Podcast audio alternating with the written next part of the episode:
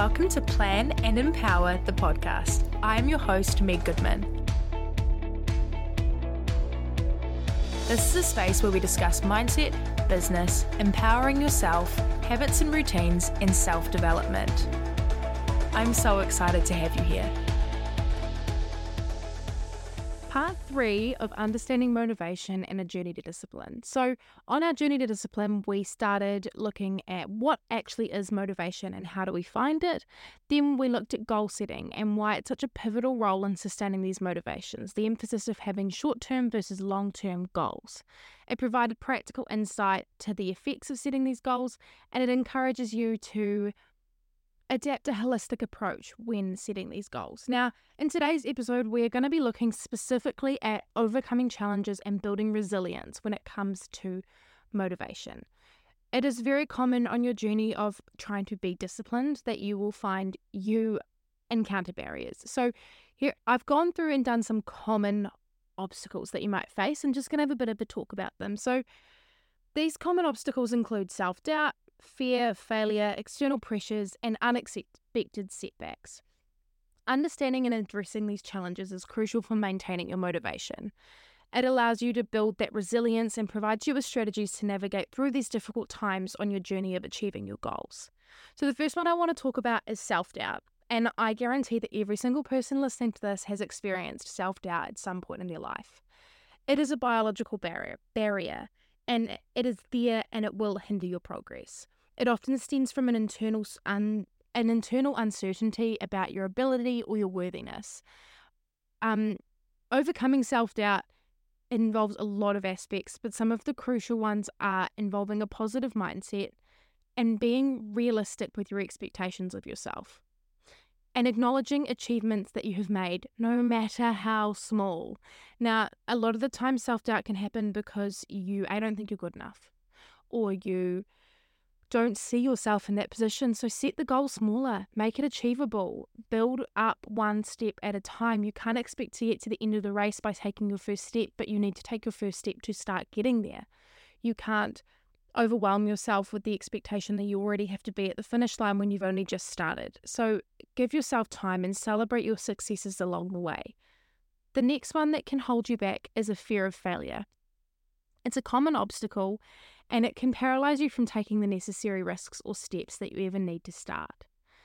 Understand that failure is a natural part of any journey, and you will experience failure on any journey that you do take but it's learning to grow from each failure. View it as a lesson and then take the setback, learn from it, and use it as a catalyst for your improvement. Failure is inevitable. But if you look at all the successful people, if you look up to any successful person and ask, what's your best failure? They're going to have a story for you because you have to have failed at something to learn. I mean, what I've done two degrees and I don't even want to use either of them for my career. Like, Uh, is that a failure or is that a learning curve? Did I learn from each of those experiences and I've built forward? Don't let the idea of failure be a reason for not trying. External pressure. There are so many elements in your life that can provide external pressure society, family, workplace. These are all things that can help, that can provide stress and they will not be helpful. They can make a strain to your motivation journey, and it's essential to different, differentiate between your external expectations, and your personal aspirations. Set boundaries, communicate openly about your goals with these people. Be really clear. And if you're only hired for a certain amount of hours, only work the hours. I know, I know it sounds really hard, but you actually are allowed to put in those boundaries. You don't have to bend over backwards. You don't have to fold your entire life for a company. You don't have to turn up to that family dinner if you don't want to. You are allowed to set boundaries, be really clear. And remember, it's not wrong to put your own mental health first and to put your own goals and your own life first. Because it's at the end of the day, that's what you're here for. You are here for you. So do not start to feel guilty if that is something that you need to do. Um, the role of resilience. So resilience is the ability to bounce back when you are faced with a challenge. Ch- challenge.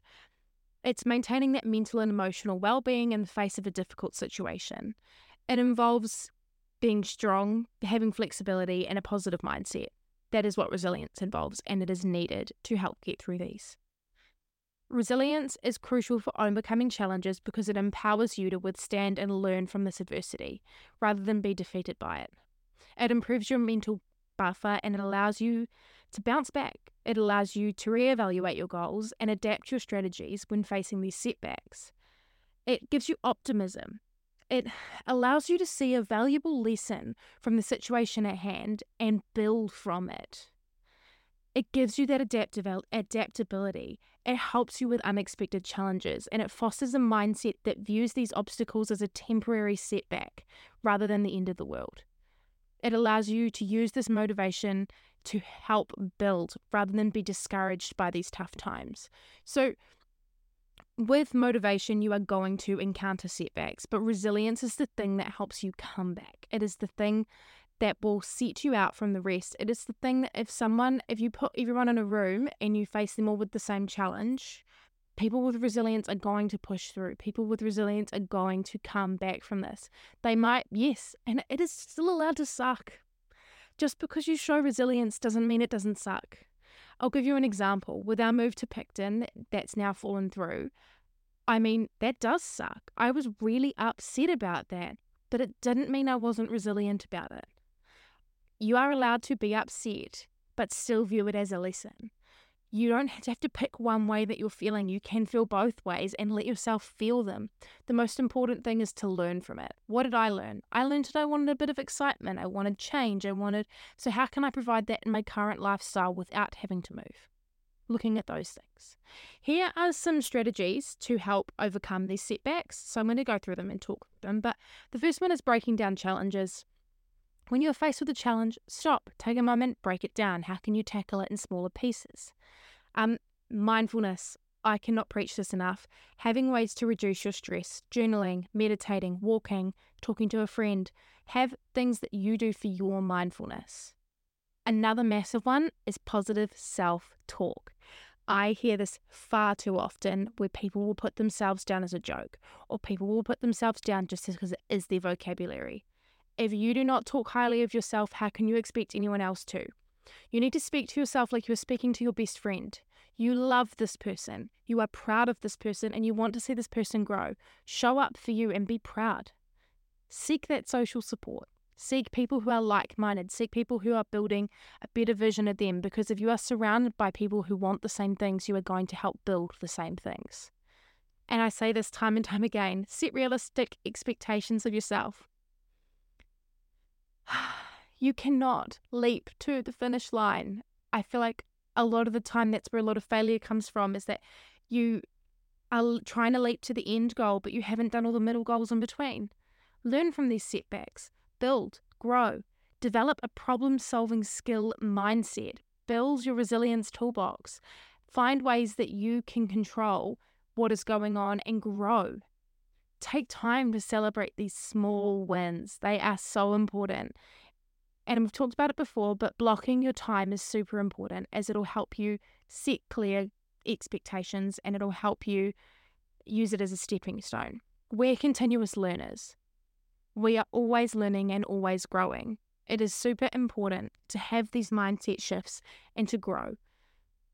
If you are struggling with something, I want you to sit and go, why is this challenging me? Why am I finding this challenging? Look at it as a way to grow, to overcome these barriers, and to learn from, because you are going to grow into the most resilient, motivated, disciplined human. And it just involves being present with you and taking yourself seriously. Give yourself the time of day because you are worthwhile. And I'm so excited to see you in this disciplined lifestyle. And I will see you in episode four. Bye.